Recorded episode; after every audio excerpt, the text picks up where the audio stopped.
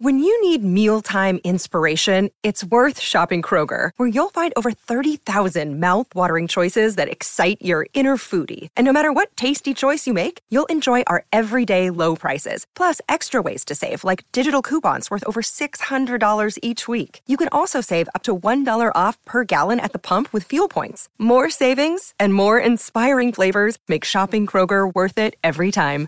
Kroger, fresh for everyone. Fuel restrictions apply.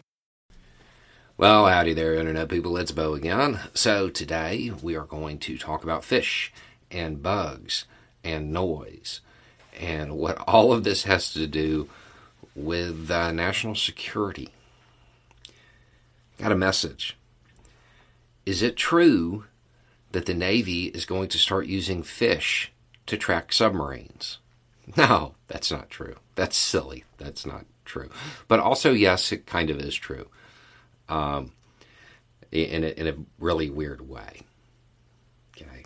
The easiest way I can uh, explain this is it's quiet. Too quiet. You've heard that in a bunch of 80s action movies, right? What if I told you there's some truth to that statement? That it's not all just a movie trope. When you are walking in the woods, the animals and insects closest to you, they get quiet because they're trying to hide from what they perceive as a predator. You don't really notice this when it's just you or your group walking, okay? Because you have the ambient noise from the other animals and insects out there that are a little bit further out. You can still hear those. But if you're walking along and in front of you there's also no noise, well, that's too quiet. That means that there's probably another group of people up in front of you, and you're about to run smack into them. So, that uh, cliche has an element of truth to it.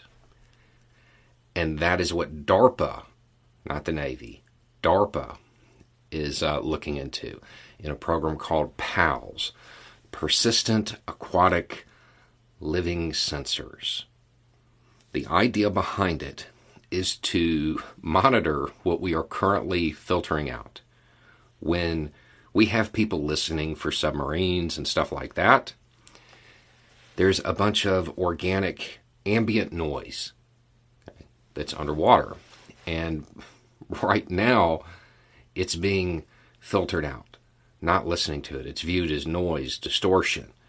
The idea is to use a computer to actually go through and listen to that and see if they can pinpoint certain biological entities if their reaction to a submarine or a large ship or an underwater drone is consistent.